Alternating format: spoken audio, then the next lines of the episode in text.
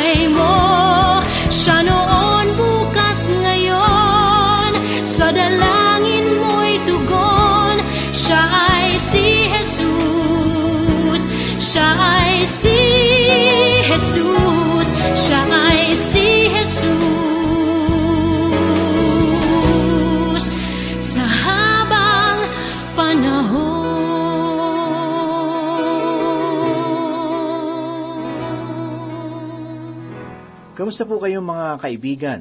Sana po ay nasa maayos kayong kalagayan at handa pong makinig at matuto ng salita ng Diyos. Ako po si Pastor Dan Abangco, ang inyong tagapanguna. Tayo po ay mag-aral ng salita ng Panginoon. Sapat ba ang talino upang maging dakila? Sapat ba ang kasigasigan upang maging karapat-dapat sa harapan ng Diyos? Ano ang mahalagang sangkap ng buhay pananampalataya? Buksan po natin ang ating banal na kasulatan sa ikalawang sulat ni Apostol Juan at tuklasin ang kasagutan na dapat nating maunawaan. Basahin po natin ang ikaanim na talata bilang pagpapatuloy sa nakaraan nating pag-aaral. At ito ang pag-ibig, na tayo'y lumakad ayon sa kanyang mga utos. Ito ang utos na gaya ng inyong narinig ng pasimula, na doon kayo'y lumakad. Ano ang pag-ibig? Sangayon sa Panginoong Heso Kristo, sa ikalabing apat na kabanata ng Ebanghelyo ni Apostol Juan talatang labing lima ay ganito po ang sinabi, Kung ako'y inyong minamahal, ay tutuparin ninyo ang aking mga utos. Ang tunay na pag-ibig ay pagsunod sa kautusan, at ang kautusan ni Kristo ay masigit pa sa sampung utos na ipinagkaloob ng Diyos sa pamamagitan ni Moises. Ang sampung utos ay pangunahing saligan para sa ikatitibay ng pamahalaan at mabuting kabihasnan. Ang mga mananampalataya ni Kristo ay tinawag sa higit pang mataas na bahagdan ng pamumuhay sa ilalim ng kapangyarihan ng Espiritong Banal na nagbubunga ng pag-ibig, kagalakan, kapayapaan, katiyagaan, at iba pang kabutihan. Ang mga bungang ito ay mainam na patunay tungkol sa isang mananampalataya na sumusunod sa kautusan ng Panginoon. Kapansin-pansin ang katagang, ito ang pag-ibig na nabanggit sa talata. Binibigyan din ito na ang pag-ibig ay hindi nasusukat sa kagandahan, kundi sa paglilingkod. Sa loob ng tahanan, ang pag-ibig ay masigit na nakikita sa kusina.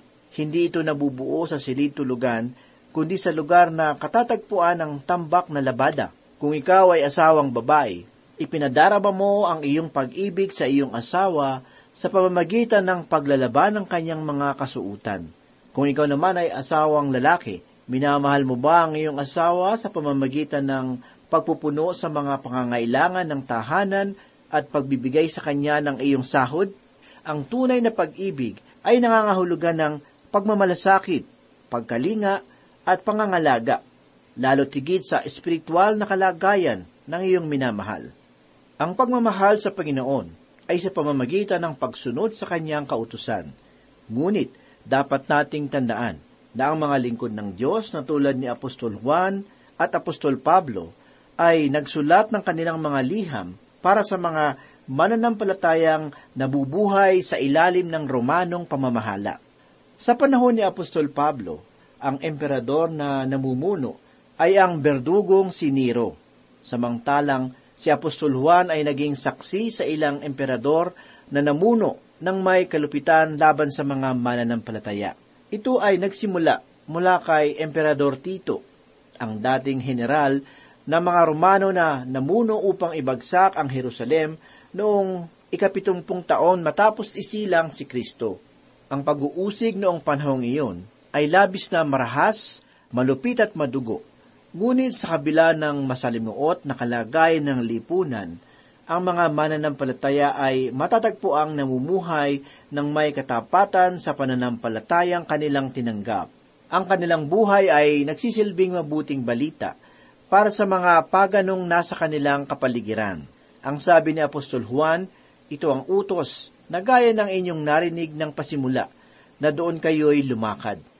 Ibig sabihin, ang pagsasabuhay ng kautusan ni Kristo ay hindi dapat na ikulong sa silid o kaya ay ilagay sa yelo. Ito ay dapat na lakaran upang maging pamumuhay ng bawat mananampalataya. Pag-ibig at katotohanan ay mahalagang sangkap sa pamumuhay ng mananampalataya. Ang katotohanan ay dapat na mangingibabaw upang ang pag-ibig ay hindi matangay ng anumang bulaang katuruan. Pansinin po natin ang babala ni Apostol Juan dito sa ikapitong talata. Maraming mandaraya na lumitaw sa sanlibutan. Yaong mga hindi kumikilala na si Yesu Kristo ay naparito sa laman, ito ang mandaraya at ang antikristo.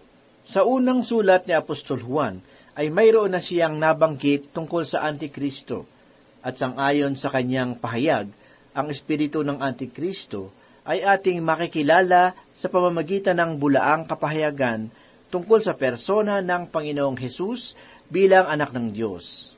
Sa madaling salita, ang pagtanggi sa pagka-Diyos ni Kristo ay kaisipan ng Antikristo.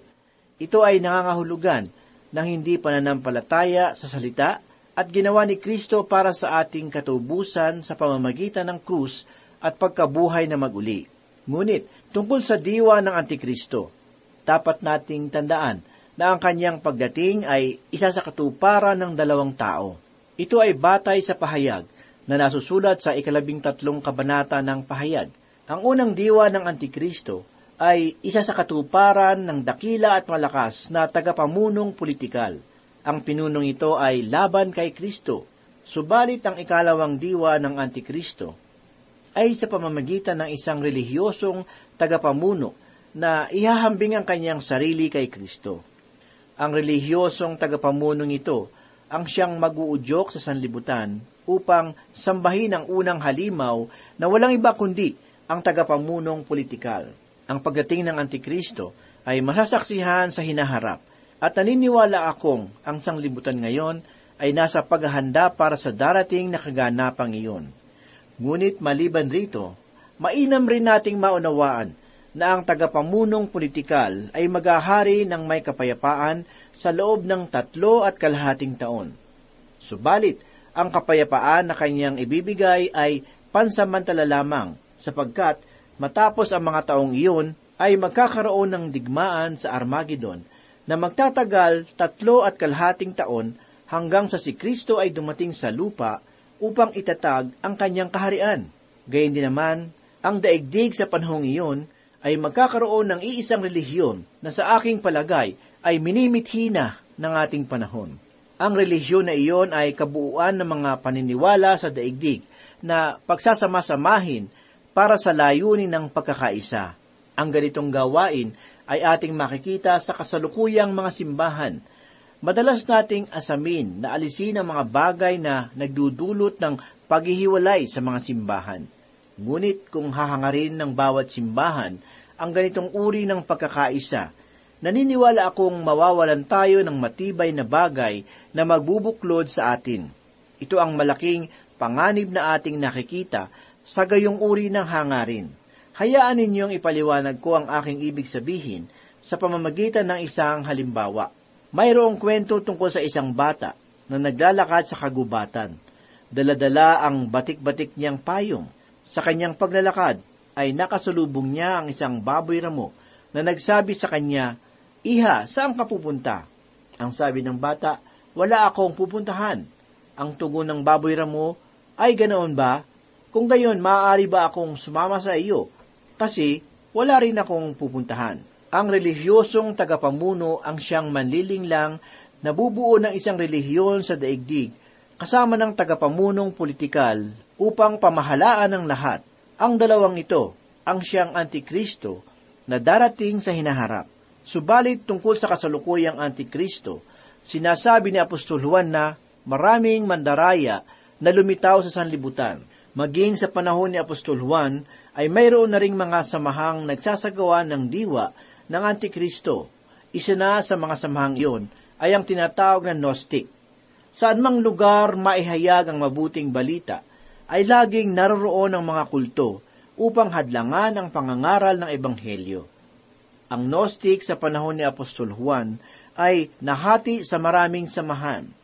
Naririyan ang tinatawag na Serentian na Gnostic na nagmula sa pamumuno ng isang guro sa Epeso na nagngangalang Serencius. Mayroong kwento na nagsasabi na noong si Apostol Juan na pastor sa simbahan sa Epeso ay pumunta sa publikong paliguan, ay nakita si Serencius na naliligo, ay hindi siya tumuloy upang hindi isipin ng lahat na mayroon silang ugnayan sa paniniwala. Ang kwentong ito ay maaaring hindi totoo, subalit ito ay nagpapahiwatig sa katotohanan ng sulat ni Apostol Juan laban sa mga bulaang aral ng kanyang panahon. Ang Serentian na Gnostic ay may kaugnayan sa ilang mga kulto ng panahong ito na nagtuturo na si Jesus at si Kristo ay dalawang magkaibang persona. Sangayon sa kanilang katuruan, ang banal na kalikasan ay nanahan kay Jesus sa oras ng kanyang bautismo at umalis sa oras ng kanyang kamatayan. Maliban sa Sirithian, nariyan rin ang paniniwalang dosetic na Gnostic. Itinatanggi ng samahang ito ang pisikal na katawan ni Kristo. Sangayon sa kanila, inakala ng mga apostol na nakita nila si Jesus. Si Kristo para sa kanila ay hindi isang persona, kundi isang anyo ito ang dahilan kung bakit sinabi ni Apostol Juan sa unang kabanata ng kanyang unang sulat, sa unang talata ay ganito, Yaong buhat sa pasimula na aming narinig, nakita ng aming mga mata, aming napagmasdan at nahipo ng aming mga kamay tungkol sa salita ng buhay. Subalit maliban sa kabulaan ng ipinahayag ng mga Gnostic, mayroon pang isang pangyayari na nagdulot ng malaking kaisipan tungkol sa katotohanan ni Kristo. Noong panahong iyon ay mayroon ng samahan ng mga Hudyo na kumuha ng ilang katuruan mula sa simbahan. Mayroon ring samahan ng mga essence sa baba ng Qumran kung saan ay natagpuan ang mahalagang kasulatan sa patay na dagat. Samantalang sa lugar ng Masada, mga pitungpu at tatlong taon matapos ipanganak si Kristo, at matapos bumagsak ang Jerusalem, ay mayroong mga siyam na raan at anim na po at pitong mga relihiyoso na kumuha ng kanilang katuruan mula sa mga salita ni Kristo. Ang dalawang samahan na ito ay bumuo ng katuruan na bumaluktot sa persona at mga aral ni Kristo. At ito ang dahilan kung bakit nagkaroon ng maraming kulto. Ang ganitong kalagayan ay hindi lingid sa ating lipunan. Ang ating bansa ay pinananahanan rin ng mga iba't ibang mga kulto na mayroong bulaang kapahayagan tungkol sa ating Panginoong Hesus. Dahil rito, matibay kong iginigiit ang paninindigan sa persona ng ating Panginoon, sapagkat ang lahat ng samahan at paniniwala ay malinaw na masusuri kung ito ay kasinungalingan batay sa kaisipan nila tungkol sa persona ni Kristo Jesus. Ngunit mahalagang maunawaan rin natin na ang pagkakaiba ng kuro-kuro tungkol sa mga maliliit na usapin gaya ng pagkahirang ay hindi nangangahulugan na ang isang tao ay bulaan na. Ang ibig kong sabihin ay ito, si John Calvin ay nagtuturo ng ibang bagay tungkol sa pagpili o paghirang ng Diyos, samantalang si John Wesley ay mayroong ring ibang paniniwala para rito. Ngayon, ito ba ay nangangahulugan na ang dalawang ito ay bulaang guro, huwag nawang mangyari, sapagkat bawat isa sa kanila ay naniniwala ng matibay na pagka-Diyos ni Kristo sa paglilihi ng dalagang si Maria. Ang pagkakaiba kong gayon ng paniniwala na aking tinutukoy ay yaong sa mga pangalawang bagay sa banal na kasulatan at hindi sa mga pangunahin at saligang bagay. Isa pang halimbawa ang aking ibibigay. May mga mabubuting guro at mga ngaral na naniniwala sa tinatawag na amillennialismo. Ang paniniwala na ito ay nagtuturo na ang kaharian ng langit ay natatag na sa puso ng tao sa espiritual na pamamaraan. Kung kaya't ang kaharian ng Diyos ay walang iba kundi ang kasalukuyang iglesia. Ngunit ang ganitong paniniwala ay sinasalungat ng tinatawag na premillennialismo. Ang paniniwala namang ito ay nagsasabing ang kaharian ng langit ay literal na matatatag sa lupa sa pagdating ng Panginoong Heso Kristo para sa bansang Israel.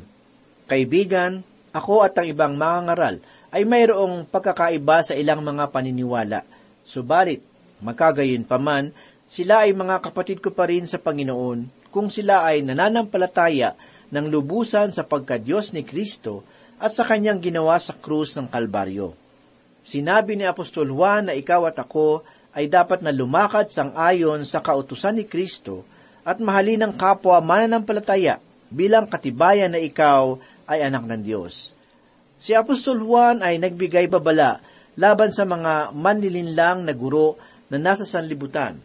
Bawat mananampalataya ay dapat na maging maingat sapagkat ang mundo na kanyang ginagalawan ay nilalakaran ng panlilinlang. Ang pambabaluktot sa tunay na sinasabi ng banal na kasulatan ay tila gubat na sumisilo sa buhay ng marami. Samantalang ang labis na pagpapahalaga sa katalinuhan ay tila ahas na tutukla upang tayo ay iligaw. Nakalulungkot isipin na marami sa mga mananampalataya ang nabibihag ng maling saluobin tungkol sa pag-aaral ng salita ng Diyos. Ginagawa nila ito upang lumawak ang kanilang nalalaman at hindi upang baguhin ang kanilang puso. Oo nga't batid ng kanilang dakilang kaisipan ang banal na kasulatan, subalit ang kanilang patotoo ay nagnanaknak sa sugat ng kalapastanganan. Ang isip at puso ay dapat na magbuklod. Ang mga dakilang tao sa nakaraan na nag-aral ng banal na kasulatan ay hindi lamang mga matatalinong tao, kundi iginagalang ng mga lingkod ng Diyos. Ito ay dahil sa ang katotohanan na kanilang pinag-aaralan ay dumadaloy sa kanilang mga pamumuhay. Kaibigan, ang pagsasaliksik ng banal na kasulatan ay mainam na gawain, subalit huwag nawa natin itong gamitin upang wasakin ang pagkatao ng iba. Huwag nating hayaan na ang kamandag at laso ng kapaitan at paninibugho at galit ang siyang lalabas sa ating bibig sa pag-aakalang inililigtas natin ang marami sa maling katuruan. Ang pahayag ni Apostol Juan ay dapat nating tandaan. Pag-ibig at katotohanan ay dapat na magsama upang tayo ay hindi masadlak sa hukay ng panlilinlang. Sinasabi ni Apostol Juan na kung itinatanggi ng isang tao ang pagka-Diyos ng Panginoong Heso Kristo, siya ay hindi isang mananampalataya.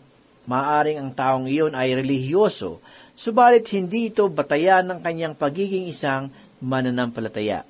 Sapagkat ang tunay na mananampalataya ay yaong sumusunod kay Kristo. Sa madaling salita, ang isang tao ay hindi maaaring maging alagad ng Panginoong Hesus kung siya ay hindi nananampalataya sa paglilihi ng dalagang si Maria, pagka Diyos ni Kristo at sa kanyang mga himala, at gawa ng kaligtasan sa krus. Pakinggan natin ang sinabi ni Apostol Juan tungkol sa kahalagahan ng maingat na pagsusuri. Basahin po natin ang ikawalong talata na ganito po ang sinasabi. Ingatan ninyo ang inyong sarili upang huwag ninyong maiwala ang mga bagay na aming pinagpaguran, kundi upang tumanggap kayo ng lubos na gantimpala. Ang kaligtasan ay hindi pinaglalaho ng pakikisama sa mga taong hindi mo kapananampalataya. Gayon may pag-ingatan mo ang iyong sarili, sapagkat ikaw ay nasa mapanganib na kalagayan kung ikaw ay nananahan sa kanilang piling. Kaya naman, pagsikapan nating manatili sa katotohanan upang makamit natin ang kaluguran ng Diyos, kung saan maririnig natin mula sa labi ng Panginoon ang pangungusap na nasusulat sa ikadalawampu at limang kabanata ng Mateo, talata dalawampu at isa. Ganito po ang sinasabi, Magaling, mabuti at tapat na alipin. Maging si Pablo ay nagalak na sabihin ang pananatili sa katotohanan. Ito ay ating mababasa sa ikalawang Timoteo, kabanatang 4, talatang 7 at 8. Ganito po ang sinasabi, Nakipaglaban ako ng mabuting pakikipaglaban Natapos ko ang aking takbuhin, iniingatan ko ang pananampalataya. Kaya't mula ngayon ay nakalaan na sa akin ang putong ng katwiran na ibibigay sa akin ng Panginoon na tapat na hukom sa araw na iyon. At hindi lamang sa akin, kundi sa lahat din naman ng mga naghahangad sa kanyang pagpapakita. Hindi nais ni Apostol Pablo na humarap siya sa Panginoon na may kahihiyan. Hangad ni Pablo na makamta ng putong ng gantimpala dahilan sa kanyang tapat na paglilingkod. Sapagkat sangayon sa kanya, sa ikalabing tatlong kabanata ng ikalawang Korinto, talatang walo ay ganito po ang sinabi, sapagkat kami walang magagawang anuman laban sa katotohanan, kundi tanging para sa katotohanan. Ang paratong ito ay dapat na maging paalaala sa atin, upang tayo sa ating paglilingkod ay magpatuloy sa Panginoon na may katapatan at kahusayan. Nais kong basahin ang ilan sa mga pahayag sa banal na kasulatan tungkol sa kahalagahan ng katapatan. Sinasabi sa ikaapat na kabanata ng Efeso, talatang labing apat at labing lima ang ganito, Tayo'y huwag nang maging mga bata, na tinatangay-tangay ng mga alon at dinadala-dala ng bawat hangin ng aral, sa pamamagitan ng pandaraya ng mga tao, sa pamamagitan ng kanilang mga katusuhan sa paraang mapandaya, kundi humahawak sa katotohanan na may pag-ibig. Lumago tayong lahat sa Kanya na siyang ulo sa makatuwid ay si Kristo. Sa ikalawang kabanata ng unang Tesalonika talatang labing tatlo ay ganito naman po ang sinasabi, At kami ay patuloy na nagpapasalamat sa Diyos na nang inyong tanggapin ang salita ng Diyos na inyong narinig sa amin, ay inyong tinanggap iyon hindi bilang salita ng mga tao, kundi ayon sa katotohanan, ay bilang salita ng Diyos na gumagawa naman sa inyo na sumasampalataya. Sa madaling salita, ang mensaheng ipinapahayag ng may katapatan ay gagawa ng kalakasan sa buhay ng isang mananampalataya na tumanggap nito. Ito ang dahilan kung bakit ang mensahe ng kasinungalingan ay may mapanganib na dulot sa taong tatanggap nito. Dahil rito, tayo ay dapat na maging mapanuri sa mga aral at turong ating pinapakinggan, sapagkat hindi lahat ng turo ay matuwid. Subalit hindi lamang sa katapatan ng mensahe na sasalig ang pagkilos ng katotohanan, kundi maging sa taong tumatanggap dito. Ang taong nagsisiyasat ng banal na kasulatan ay dapat na maging tapat sa kanyang sarili tungkol sa sinasabi ng salita ng Diyos.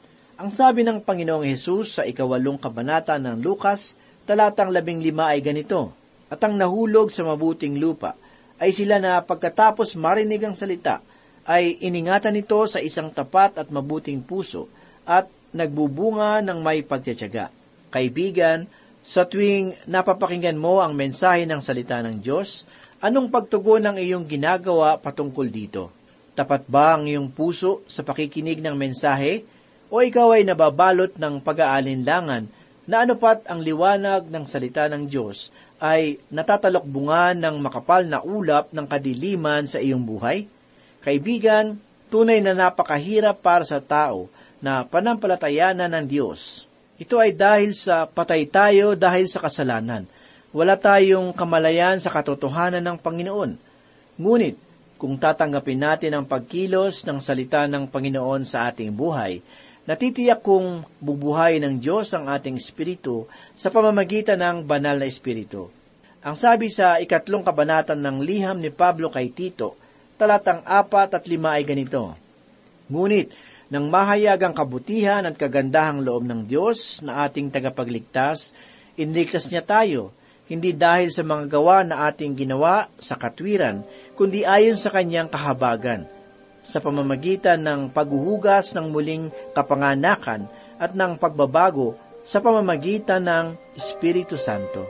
Manalangin po tayo.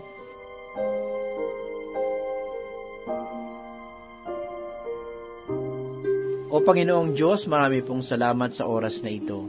Salamat muli sa pagkakataon na kami po ay nakapag-aral at nakapagsaliksik ng iyong banal na salita. Muli ito po ay nagbigay sa amin ng kalakasan, nagbigay pagkain sa aming mga kaluluwa. Patuloy mo pong patibayin ang aming pananampalataya at tulungan mo po kami, Panginoon, na palagi ang sumunod sa iyong mga alituntunin. Marami pong salamat sa oras na ito. Ito po ang aming samot dalangin sa pangalan ni Jesus. Amen.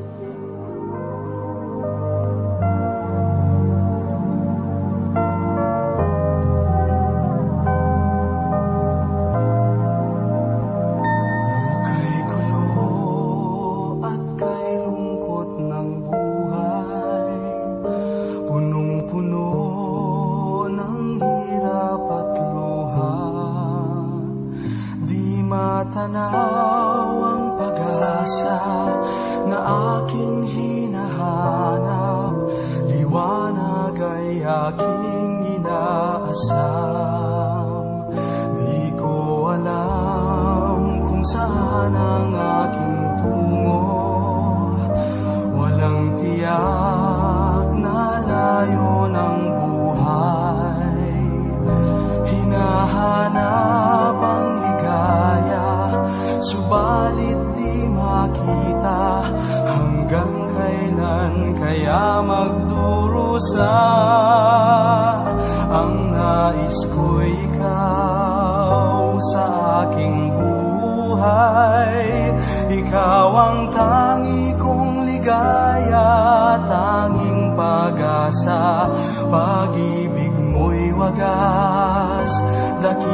Dakila ka't tapat Ang buhay ko sa'yo'y mayroong katiyakan.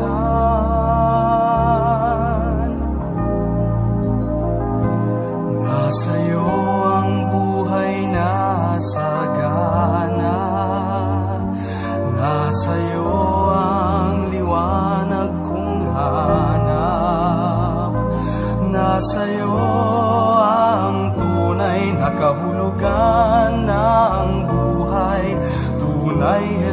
Jesus, ang lahat ko ay ikaw. Ang nais ko ikaw sa aking buhay. Ikaw ang tangi kong ligaya Tanging pag-asa, pag